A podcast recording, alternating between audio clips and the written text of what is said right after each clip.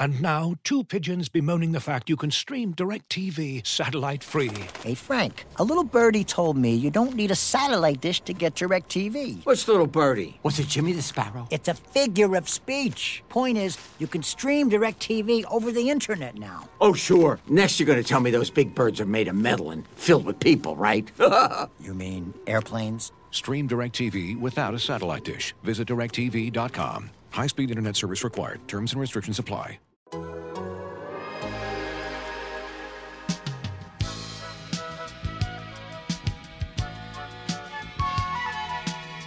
Hey, what's going on? Welcome to the Raptors Reasonless podcast.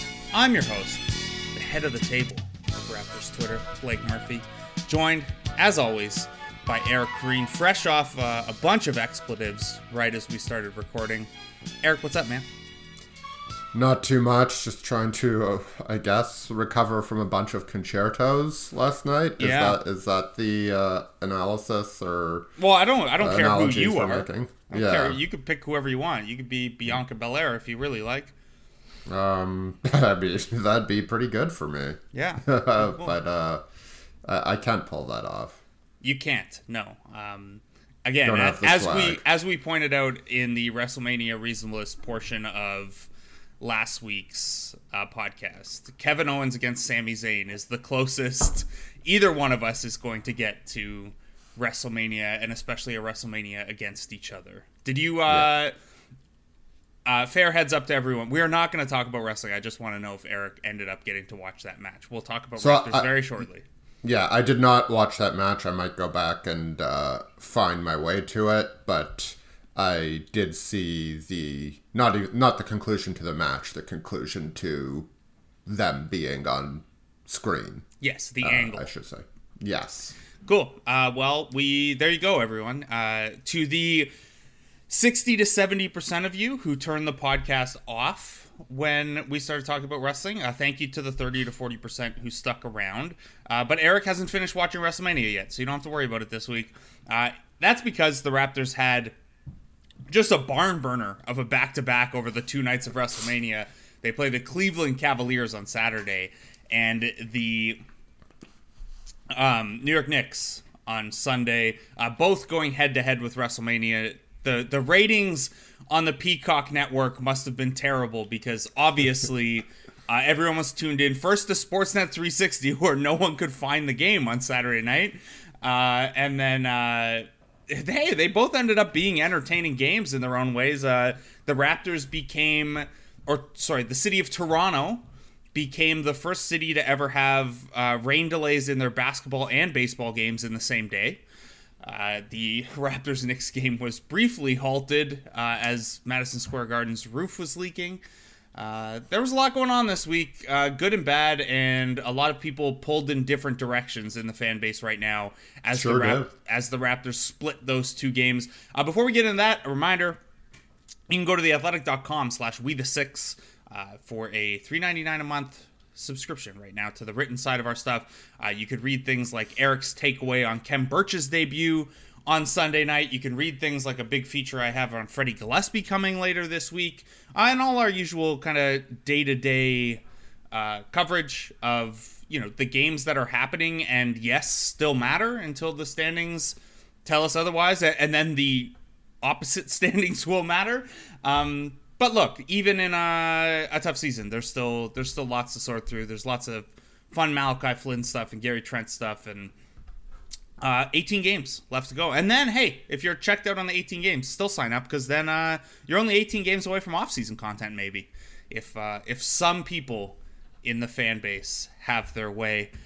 Eric, before we get into the week that was, where uh, I think you went one and two picking games.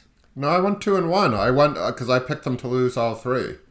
Right, and they they won one of three. Yeah. Those dastardly Cavaliers.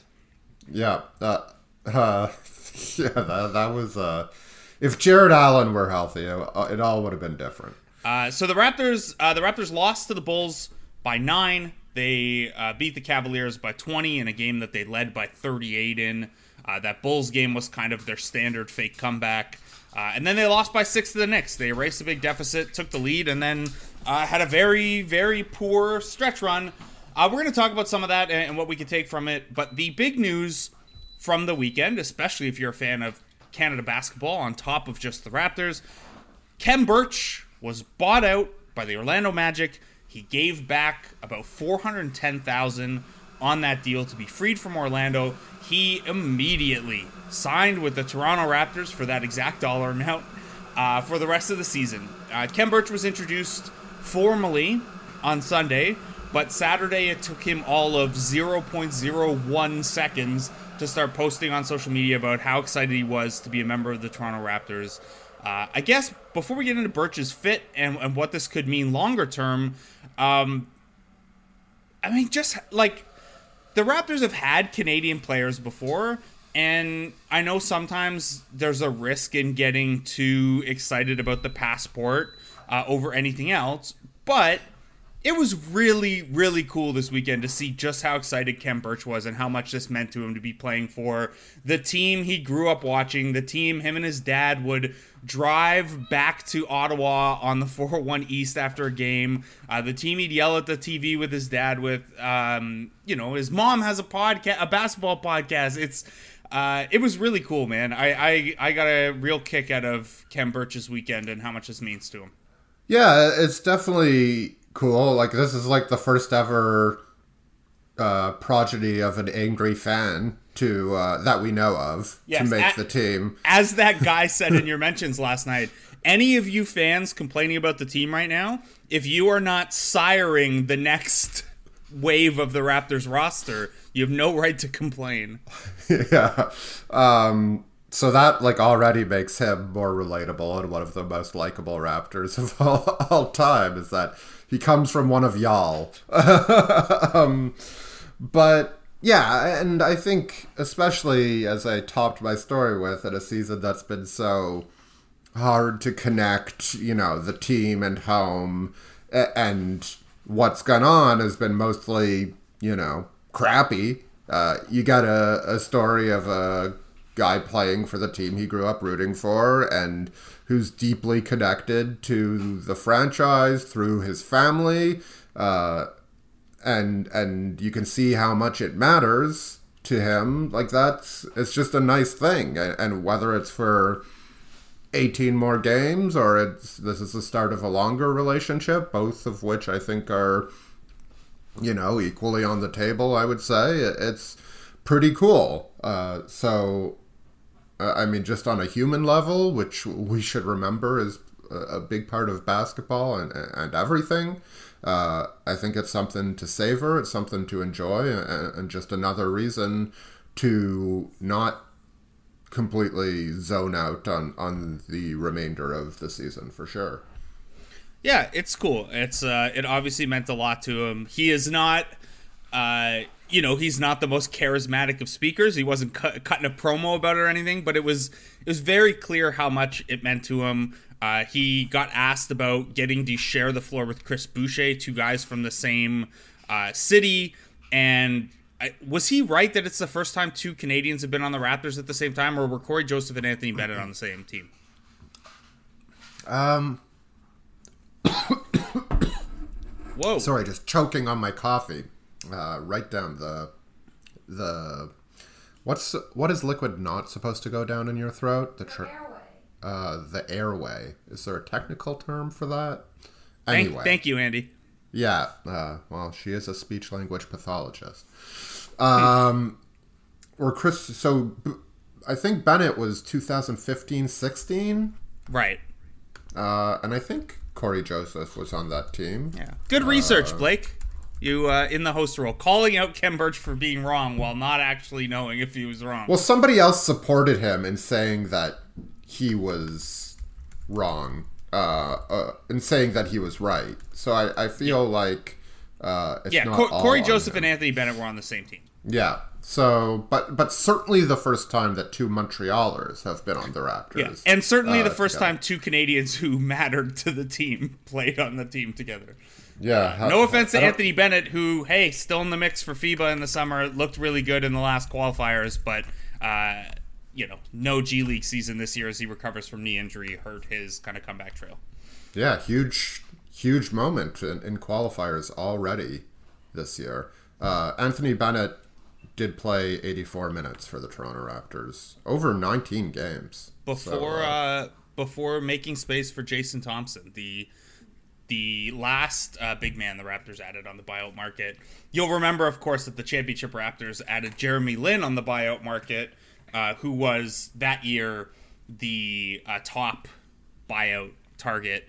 Um, I, I think we can like safely say that the hand wringing and the discussion about buyout stuff, like, I certainly understand why people don't like the process of it and how you know certain guys like a like a Andre Drummond or or Blake Griffin like it's just so it's kind of, it's running so counter to the way the CBA was intended to work. Yeah. But league wide, um, someone broke down like who's signed the most buyout guys the last couple years and stuff like that, and it's the Milwaukee Bucks. It's not a it's not a it's not just a big market problem. It's a the buyout guys go to good teams problem. And the Raptors are, I believe, only one buyout guy short of Milwaukee during that stretch. The Bucks have had four. The Raptors have had Jason Thompson, who was a non-zero.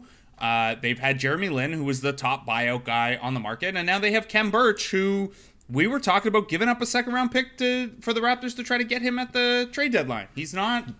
He ain't nothing.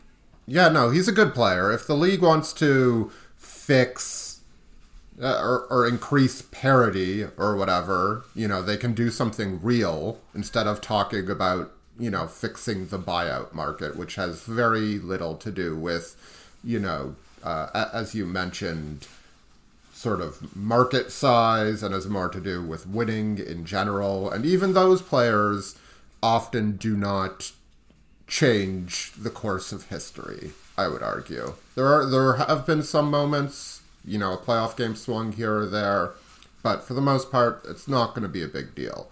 Uh, but we can save that for another day. Fixing Hi, the league.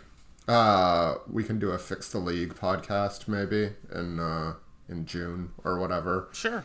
But uh, Kem Birch, yeah, like he's almost precisely what the. I mean, not precisely. The Raptors could use Nik- Nikola Jokic. That'd be good.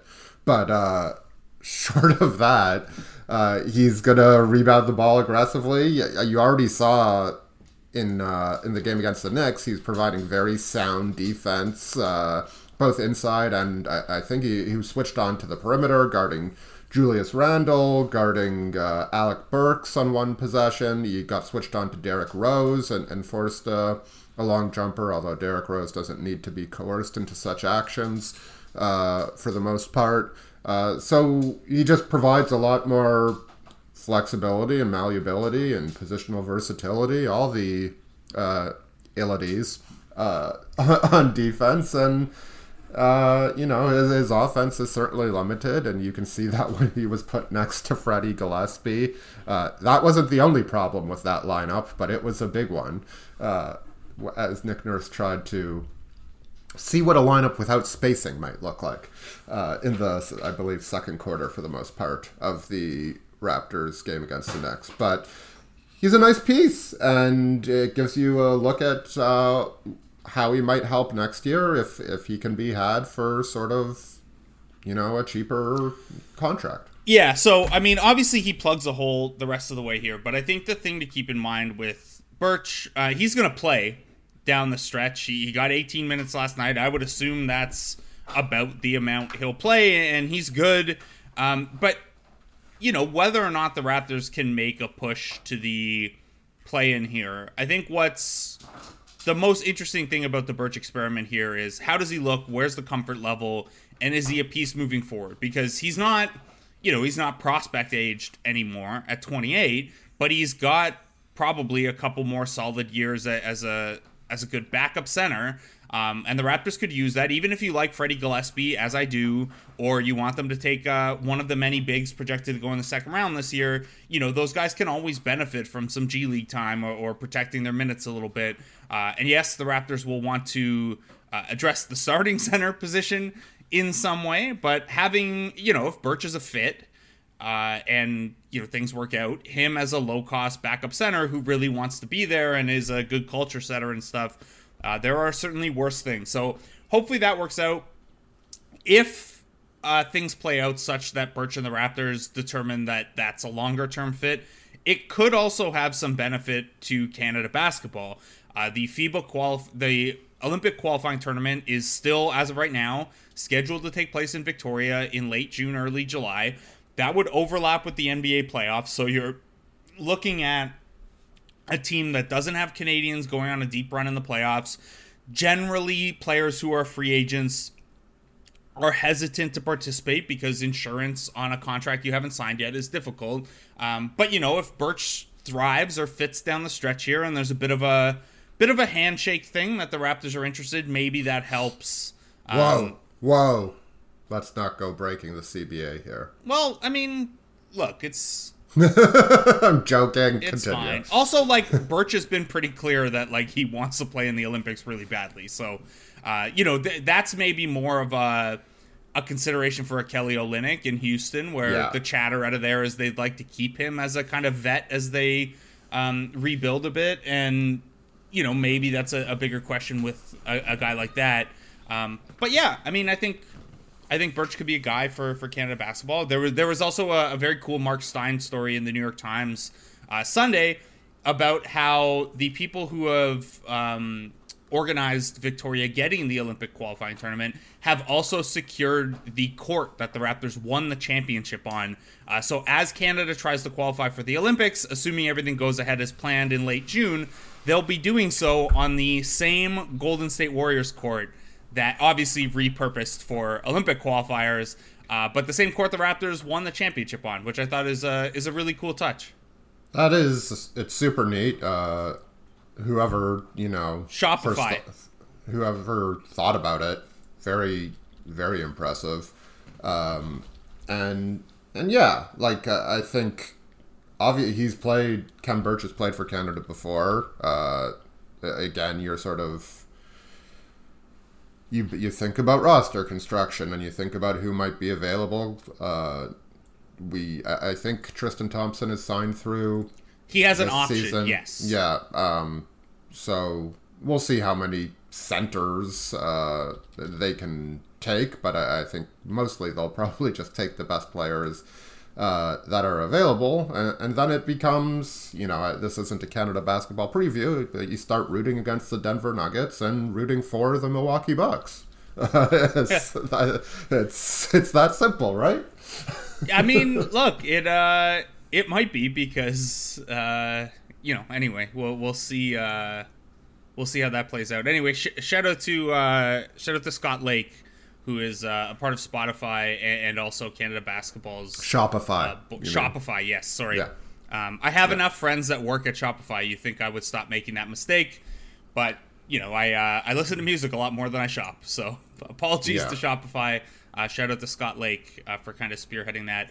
Um, all right, so I guess the the one other question that flows from Kem Birch's edition and a little unexpectedly, Freddie Gillespie being uh, the first big off the bench on Sunday. Are we have we seen the last of Aron Baynes in real minutes? Um, I mean, something's going to happen to somebody, so probably not. But uh, I I think it will. That answer, while the answer will technically be no, I think it's a spiritual yes. If that makes sense. Understood. Yeah, Uh, okay, so the week that I can was, write that report card blurb now. Is, Yeah. is what I'm trying to say. Uh, okay, so the Raptors went one and two this week.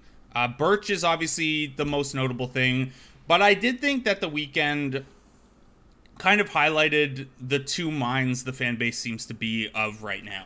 Sure And, did. and Saturday they beat a team that was how do you word this? That was just ahead of them in the reverse standings. Yeah, Is that the just way you say behind it? them in the standings. Yeah. Uh, either either way, uh, Cleveland's Raptors, a, yeah.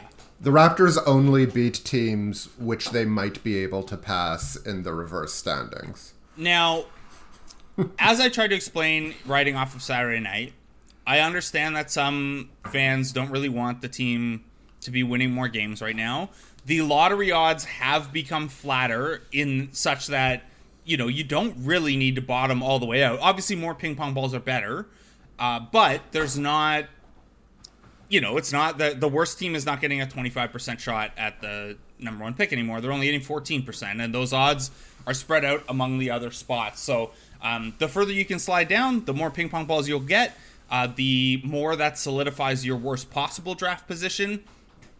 But these swings aren't which is probably more important, but Yeah. are likely to be more important. Yeah, like yeah, I- if you finish seventh last in the standings, you can't fall lower than eleventh, and your average expected pick is six point two.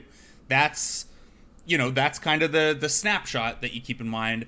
Um, bigger picture, like the Raptors are not going to go eighteen and zero down the stretch to push back into the playoffs, and they're not going to go zero and eighteen to bottom out completely.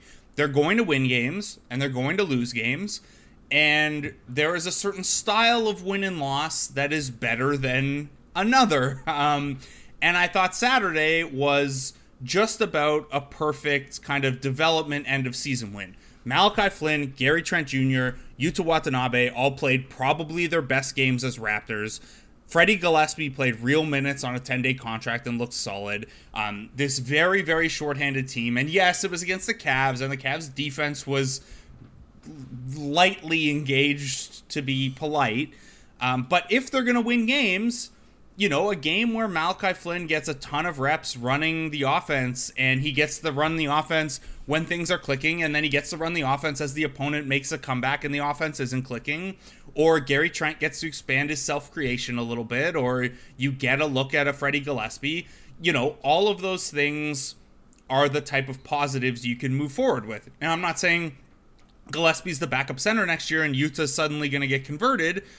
But I, you'd much rather win with those things happening than Stanley Johnson gets hot from three, or you know Aron Baynes has a couple dunks. You want the wins need to come in positive developmental ways for people who are still going to be on this roster next year. Um, now Sunday was a little bit of the counter of that, where uh, that was a very winnable game that they lost to yes, uh, a somewhat surprising 500 team and another uh, good RJ Barrett game, including a very clutch three pointer on kind of a botched defensive switch for the Raptors. Uh, if you are the type of person who wants the Raptors to lose more often, that was kind of the ideal loss where, again, you get some young guys playing bigger roles and getting to stretch themselves a little bit. You uh, the game is entertaining and then you lose by a little bit in the end. And you you keep my story alive of them being the worst team to uh, outscore opponents on the year. Um, eric where are you at on those two games? Uh, you know you you wrote off the Knicks game. I wrote off the Cavs game. Uh, you know it's a weird spot. Like like i said they're not going to go 18 and 0 or 0 and 18 so where are you at in terms of how we evaluate process over results night to night? Well, like I sort of go back to the piece I wrote uh, about how to view a season that is falling short of expectations, or to put it less nicely, um, going nowhere in terms of the standings. And the most important part of all of that was development. And if you happen to make a run based on, you know, sure you're established players, but also Malachi Flynn and and uh, Yuta Watanabe making you know really solid, meaningful contributions, then you accept it and you enjoy it and you see what happens. Uh, so I think the general direction that Nick Nurse seems to be taking with these minutes now, uh, and you know, I can argue all day that it should have happened a bit earlier, but in his defense, he only had so many bodies to use uh, for a lot of that stretch. Uh, I think you got to feel good about the way things go. Like you want to see Gary Trent sort of find a way to get himself uh, 40 points and uh you know without Fred VanVleet without uh Kyle Lowry yeah, to, the to have the most efficient 40 point night in Raptors history with Yeah. only one point guard on the roster. Yeah. like I I think we've seen enough from him to say that he's going to be a high variance player and he is capable of having a dud just as easily as he's capable of you know blowing up right now but on the you know the ledger, like I, I think it's been a lot more positive than negative, and that's a great sign. Malachi Flynn fitting in really well, figuring out what to do defensively. Uh, I think beyond both of our expectations, and getting. Uh, I thought he had a, a really good second half against New York. He missed some big threes, and those would have been nice, but they're shots. Like you know, like there's a lot of a reason, a lot of reasons to trust this guy's track record in terms of making open shots, and he'll probably get there. Uh, and if he was a bit tired on the back end in the fourth quarter of the back end of a back to back, and and that caused or, or led to missing those shots, that's understandable and maybe even ideal for some of you out there. Um, as I, th- I think it was two weeks ago where I said I think it's probably a bit better that the Raptors don't make the play play in tournament, I guess, and maximize those odds uh, just for their long term future. And I still like feel that way for the most part. Um, but as I also wrote in that piece about how to watch this type of season, if you just obsess over the standings, uh, normal or reverse, it's really going to sap a lot of potential joy and not even joy, just like interfere with your ability to uh, identify what's important about the future that's actually happening in front of you. Like yeah, you're, you're, if you're, you're gonna get th- mad at Go. a good Malachi Flynn game, you're you're missing the plot. Yeah, like it's sort of a live in the moment type of thing. And but the moment doesn't have to be about the win. The moment can be about you know how something might contribute to future wins, uh, but something that already exists, not a theoretical future something. Uh, if that makes sense. It sure does. Uh, to update you on those standings, by the way, the Raptors are two games back of the Bulls for the final play-in spot. The Bulls have the tiebreaker there, and then it's a big jump to the next spot. The Raptors are five back of Indiana, uh, who had a strong week as the Raptors continued to struggle. So uh, that, I mean, you can make up five games in 18 games, but that might be down to just a chase of the Bulls there. Uh, looking the other direction, the Raptors are in eighth last.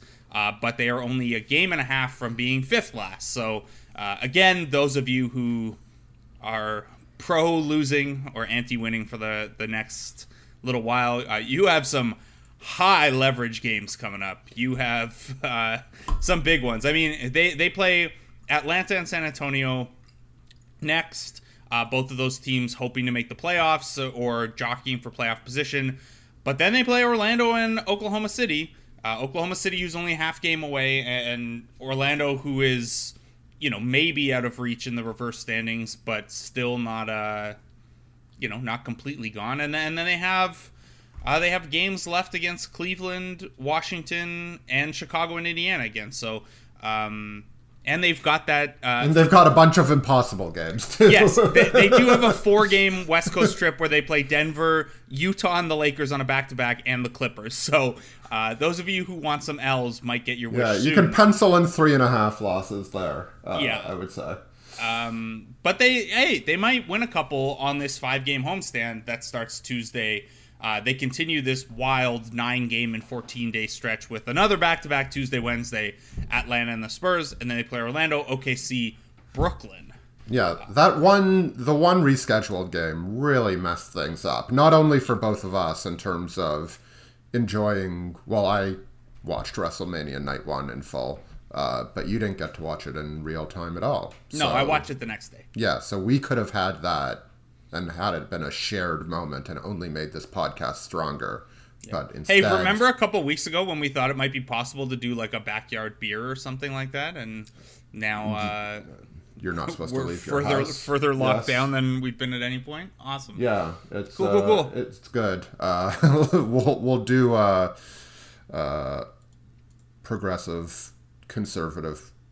No, they're what are they? They're just called the Conservative Party of Canada, reasonablists. Tomorrow, Uh, it'll, be an, it'll be an unrecorded podcast. okay, so um, that's kind of the the snapshot of where the team is at and the direction fans might be getting pulled. Again, as always, you are obviously welcome to feel however you want to feel uh, about those things.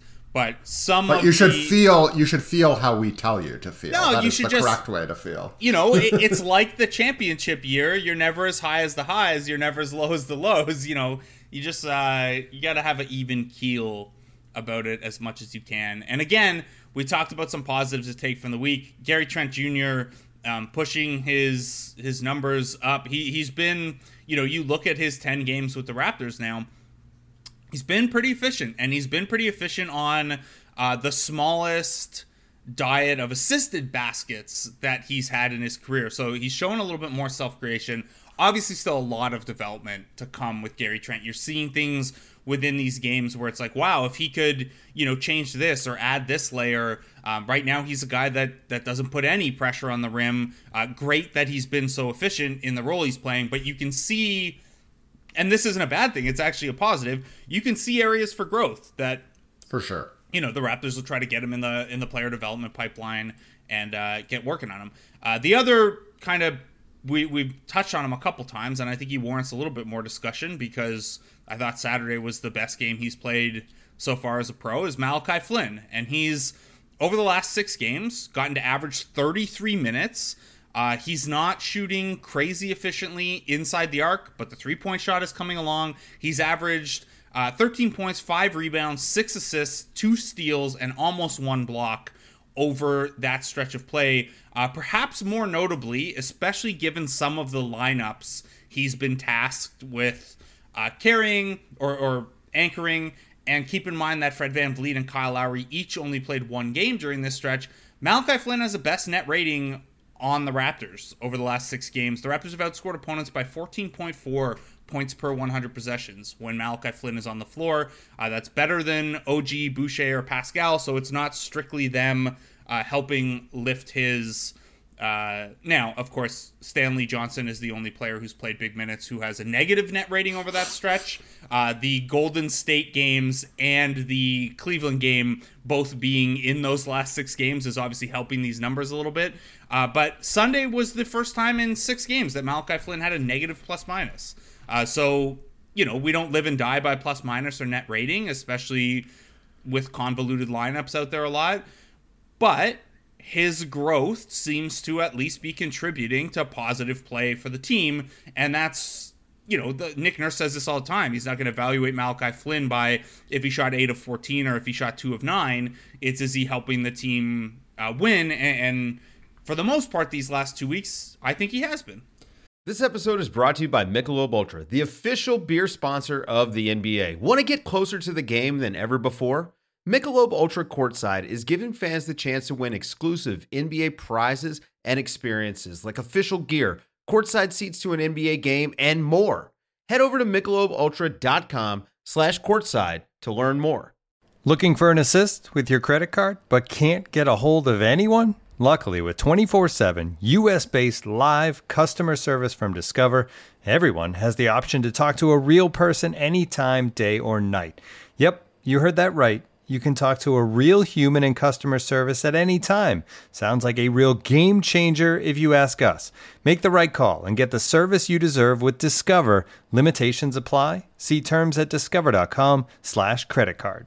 I I know you're not talking about on-off numbers, uh, but somebody once said to me, like on-off numbers tell you a lot more about the person who's replacing them, uh, as opposed to what they actually do.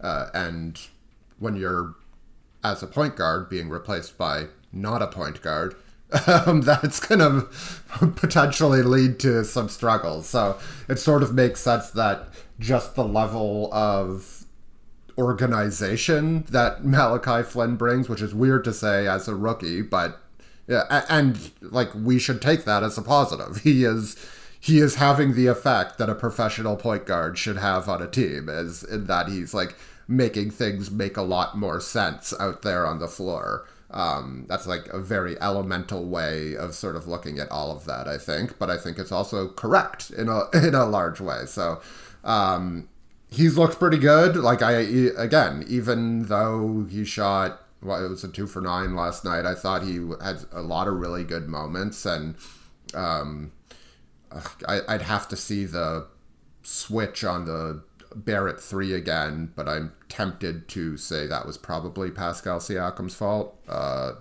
given that he made a few other defensive blunders last night. It was it was honestly it was a little hard to tell because the Raptors will do that um, weak corner switch when because because that's a pretty common thing for like Yeah. the the shooter on the corner and the shooter on the wing to switch because what what you're trying to do if you're the Knicks is you're trying to pull Pascal Siakam out of paint help territory and bring him up higher on the floor so there's less rim Yeah. protection.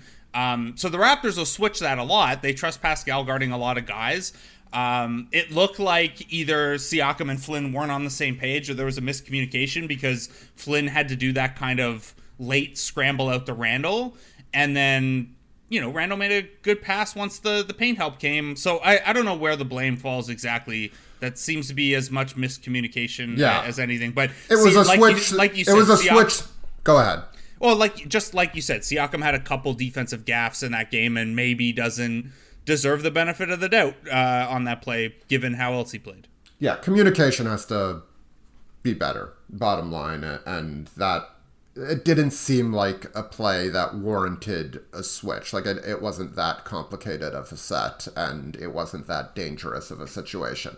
But easy for me to say, a lot harder to do in practice, and we're getting uh, a field from the initial point, which is that Malachi Flynn has played really nicely, and if it is such that he is your backup point guard heading into next year with maybe a little uh, competition coming from elsewhere, coming from a free agent, coming from a prospect, uh, or if Kyle Lowry is back and, and it's just a more regular three point guard lineup, uh, and that's just a, a thing they find uh, that becomes part of their normal rotation as part of a break glass in case of emergency type thing. I think you feel pretty good about that given what he's shown you lately. So um, we can quibble, and, and we did it last week. Like, I think uh, I, I know that Flynn working on his long two is important for his development. I'd just like to see his choosiness with when he takes those shots.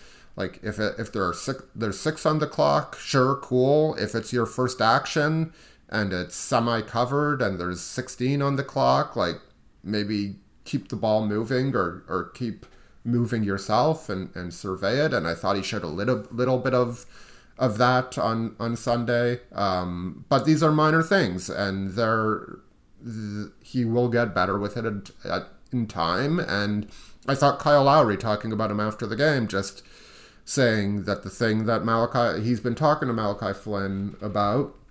And you saw him on the broadcast last night. Like he was in his, he was in his ear a lot. He was Um, sprinting all over the floor just trying to talk to him at breaks and play. And yeah, stuff. it was hilarious. He, he was sort of saying like, "I've been telling them like the scoring will come, and that's not something you need to worry about. Uh, just you know, get everybody into the right place, orchestrate things in the right way, uh, and I think uh, you know, progression isn't a straight line, but it's trending in the right direction, and that's great.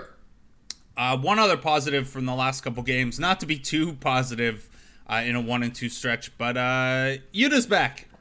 Oh baby, playing uh, real yeah. rotation minutes these last six games, uh, and in particular the last four. Uh, he's really started to score it a little bit. He, he's um, what is he at 20, 37 points over the last four games, which is you know by far the most he, he's scored. Actually, he had one other four game stretch with 37 points. I was about to lie to you. Uh, there was that stretch back in uh, late January when he was in the rotation uh, when he scored 37 over four games, but. Uh, career high 14 points against the Cavs, 8, 7, 8 in the other games. Um, you know, contributing on the boards and with steals. He is back firmly in the rotation, I think. Uh, he looks a little more confident offensively. Nick Nurse thinks uh, that ankle injury that sidelined him uh, back in February lingered a little bit more than maybe we expected, uh, at least in terms of his comfort level and confidence. Uh, Yuta is back on the radar as a guy and maybe a contract conversion candidate at the end of the year. Uh, I have a theory about Yuta Watanabe, Watanabe, uh, and it's this: he is a solid back end NBA rotation player. Full stop. Yeah. Yeah, uh, he uh, I- he's a really good 12th or 13th man, right? Is what you're trying to say, kind of? Uh, I might even say tenth or eleventh, but like you know, we're we're uh, basically yes. Like if he is playing eight minutes a night, ten minutes a night, like uh, he brings such energy and and such soundness in terms of decision making on both ends that it's a he's a really easy player to fit in and he's a he can find a way to fit in in those minutes it's sort of you know there there were questions about Chris Boucher saying he finds it easier to start and he's had more energy when he's starting. And we've heard this from other I don't mean to pick on Chris Boucher.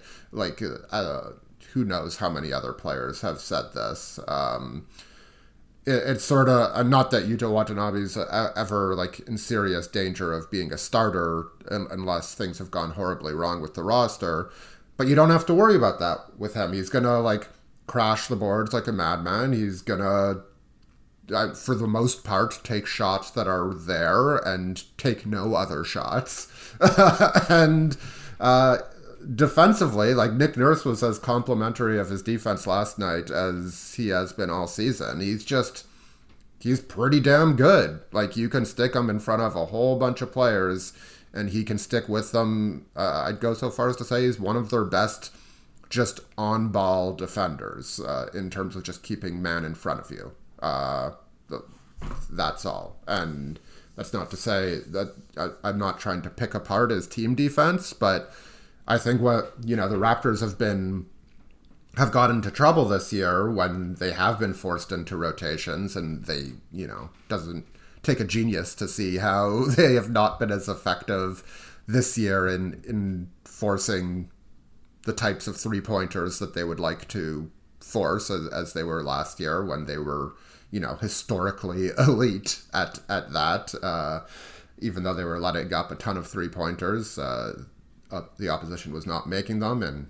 I, I, think we can get into this at the end of the season. And I know you did a bit uh, when you were dissecting the defense, but it was um, you know maybe a bit of regression, natural regression has has been involved too. But as Jack Armstrong often says, like before you start scrambling, just keep your man in front of you. That has to be a priority, and it's really hard to do in the NBA. And Watanabe is somebody who can do that fairly reliably. So I just think he's a really solid player, and uh, I I'd like to see him in the system for a few more years. Me too. Um, all right, uh, we're running a little long, so we got to do the negative side of this a little quicker. uh, these are these are positives and negatives. Uh, Alize Johnson has signed a multi-year deal with the Nets. Uh, some success there. Oshae Brissett got a second 10 day. I, I blame our G League coverage uh, personally for not pushing Alize Johnson hard enough. Yeah. Uh, uh, Gary Payton Jr. signed with the Warriors, and Oshae Brissett uh, signed a second 10 day with the Pacers, and Donta Hall signed with the Magic. So uh, the 905 graduating guys all over the place. Kind of hilarious that Freddie Gillespie is the guy on the Raptors right now. As the rest of the league poaches 905 guys, the Raptors go outside the org. I do like Freddie though, and have a fun feature coming on him uh, later this week. Keep an eye out for that at theathletic.com slash we the six if you're not a subscriber yet. Eric, uh, the big negative from maybe not the whole week, but certainly uh, Sunday. The up and down of Pascal Siakam. Um, the downs have at times been overstated, and like he's a he's become a kind of a weird case where some people get so negative about him that even like a moderate take on him seems overly positive to those people. Um, he has not been, you know, he's still showing those playmaking improvements, career high free throw rate, stuff like that. Uh, however, he is back to being fairly inconsistent defensively. Uh, I thought he just had a bad game overall on Sunday, and he Zero continued- rebounds in 36 minutes, which Yeah. is hard to do. and he continues to struggle late in games uh, with the ball in his hands. Obviously, uh, a clutch double dribble in Sunday's game. He's missed a number of, of late game looks. Um, you know, I don't know. Those are tiny snapshots, uh, but there are enough of them now that Uh, maybe we worry just a little bit that he's kind of back in his own head in those situations. I thought the double dribble, like Kyle Lowry explained after the game, was like fairly understandable given what happened on the play.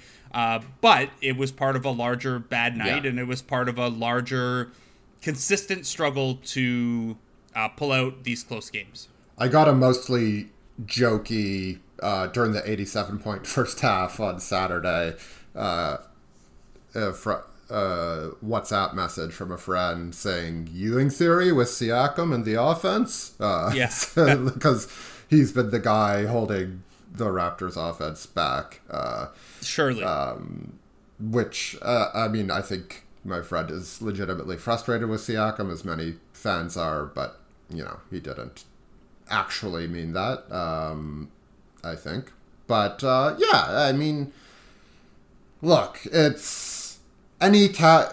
At this point, you can throw out so ca- so many caveats that it it becomes you start to wonder what's excuse making and what's not, and that is not to make this some grand point about our time, like the capital T times we live in, but it's a complicated time to assess a basketball player uh, who has, you know, dealt with the pandemic in any number, in, in basically all of the ways, or in many of the ways.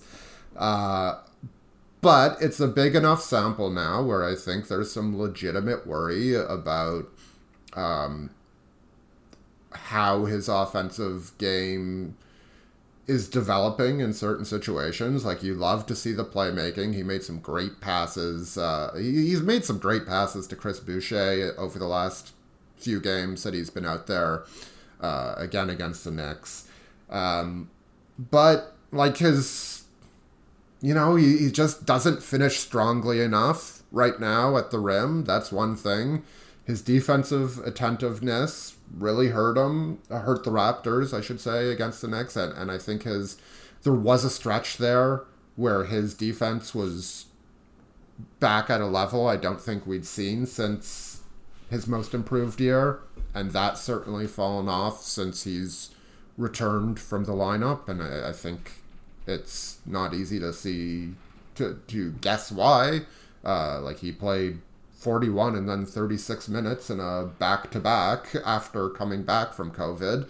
Uh, so that is another factor that makes it difficult to say. But uh, I think, you know, it's a huge summer for him. He's his handle needs he is still something that he needs to work on and dribbling in traffic uh, is is a big thing for him. He's going to have to find a few more uh, counters and creative ways to finish at the rim, and he just needs to get a full summer of conditioning work.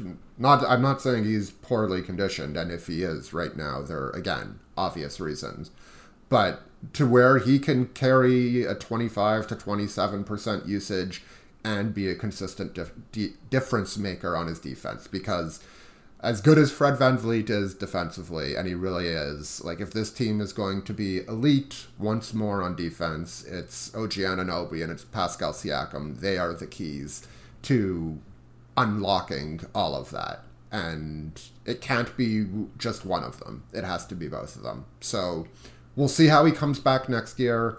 There are some legitimate concerns about how he's finishing games offensively. Uh, and I don't think you're wrong to feel any sort of way about it, other than to recognize that he's gone through quite a bit, and, and there's still a lot we don't know about how human beings recover um, from all of the effects of the pandemic. Yeah, I think you summed it up well, Eric. Um, that's all there is to say, I guess, about it. Sorry. No, no, that's great uh, because we're running long anyway. So uh, look ahead. We laid out the five game homestand. Four of those games are in the coming week Atlanta, San Antonio, Orlando, and OKC before we talk to you next. Uh, Eric, Fred VanVleet is out. Uh, is he's at least two games away. He still has to serve his one game suspension, and he can't do that until he's cleared. And to all the people wanting the Raptors to just lie about it, if they were to clear him and then he serves his suspension and then he's still not ready to come back, then he would probably have to sit another game, or, or the team could be punished. So. Um, I would assume whenever he is listed as suspension instead of hip, that means he's getting very close. Uh, but as of right now, that's not the case. So he's at least. I'm just, game- I, I too am interested in that. And I know we're running long, but like fundamentally or th- theoretically, I should say, what's to say, what's to stop them from saying he's he's okay to play, serve the suspension, and then say, oh, he re-aggravated something or he woke up a little sore, and and we're just playing it safe with him now, even if he was like never clear to uh, to actually play. I know the league could investigate, but what could they possibly find? I mean, they could. I, I don't know. They could require, like, they could be like, "Hey, we want an independent doctor to sign off on this." Yeah, no, that's what that's exactly what I'm interested in. Like, is there an independent doctor that ha- that has to be used in these situations? I don't know. Anyway. Maybe, maybe if they try to do it uh, against Atlanta, they will have Atlanta's team doctor check them out and determine. Uh, yeah. So Would you he- let Trae Young play? Uh, so he's uh, at least two games away. Um, you know, the rotation at some point when the team is healthy, I think, like, the context clues suggest to me that maybe they'll go back to starting small and Boucher Birch will be the bench bigs. Uh, just because, like, Boucher starting and Birch and Gillespie being your bench bigs is uh, going to introduce some offensive struggle. And Gillespie only has a couple days left on his 10 day. But uh, so I guess uh, I guess just predict him, Eric. I'd say like we should talk about what the rotation is going to look like, but Nick Nurse has not exactly made it a secret that in this nine and fourteen and four and five stretch, more rest could be coming. So with another back to back coming up, you know who knows? Maybe someone else sits down. Uh, maybe Gary Trent gets a night off. Who knows? Uh, Yeah. But Atlanta, San Antonio, Orlando, OKC, all of them at quote unquote home in Tampa Bay. Eric, what do you got for us? I'm gonna go. I guess this is chalk. Loss, loss, win, win. Um, yeah. I don't know. I mean, they're obviously gonna lose the back to back in against San Antonio. yeah, and they're definitely going to beat OKC just to make people really mad. Uh, and not not producer Andrew. He will be Yeah. thrilled. And uh, Orlando is like unspeakably bad. Exactly. Like I can't. I mean, they've already lost to Oklahoma City, so let's not without like all of their players. So let's not rule it out. But uh, I'm going loss, loss, win, win. I still believe I'm looking for my first perfect week. I I did go three and zero one week, but that was the week where the game the game against Chicago was uh, postponed. So You did a- not predict a postponement. Yes. Uh, so it was not purely perfect. Uh, so maybe by the end of the year I will run one off, but I wouldn't bet on it. The Magic, by the way, have lost five in a row, and only one of those games has been decided by single digits. They are uh, They bad. they are going through it. Uh, all right, so that's the week ahead. We got four games before we talk to you next. Uh, hopefully, there will be once again some some positives to take away from this week, uh, whatever direction that goes in. Uh, with Fred VanVleet still out, at least for the Atlanta game, I would like to see Malachi Flynn get a shot at guarding Trae Young. That's probably the thing that I'm most looking forward to uh, in the week ahead, other than seeing DeMar obviously hit a game winner in the San Antonio game. Uh, That is happening. He had one last night, didn't he? He sure did. He sure did. Uh, it- like almost at the same time as Siakam uh, committing that turnover. So uh, it'll be a fun week. It's always fun to see Demar and, and Jakob and uh, the Spurs. And yeah, I mean those. The Magic and Thunder game won't be sexy but they Won't be could be appointment television. yeah, they could be fun ones though. Uh, so we will talk to you guys next week after those four. Probably sorting through some of the same stuff because the Raptors are in standings purgatory. Eric, thanks so much, man. Thanks, Blake. See ya. As you've probably heard by now, we've teamed up with BetMGM this season. We'll be using BetMGM lines to make all of our picks, and we'll have special offers for our listeners each week. If you haven't signed up for BetMGM yet, use bonus code The Athletic, and you'll get a one-year subscription to The Athletic, plus up to a $1,500 first bet offer on your first wager with BetMGM. Here's how it works. Download the BetMGM app and sign up using bonus code The Athletic. Make your first deposit of at least $10. Place your first bet on any game and claim your voucher for a one year subscription to The Athletic. See BetMGM.com for terms. U.S. promotional offers not available in D.C., Mississippi, New York, Nevada, Ontario, or Puerto Rico. Gambling problem? Call 1 800 Gambler. Available in the U.S. Call 877 8 HOPE NY or text HOPE NY 467 369 in New York. Call 1 800 NEXT STEP in Arizona. 1 800 327 5050 in Massachusetts. 1 800 BETS OFF in Iowa. 1 800 270 7117 for confidential help in Michigan. 1 800 981 0023 in Puerto Rico. First bet offer for new customers only in partnership with Kansas Crossing Casino and Hotel. Don't forget, if you haven't signed up for BetMGM yet, use bonus code The Athletic, and you'll get a one-year subscription to The Athletic, plus up to a $1,500 first bet offer on your first wager.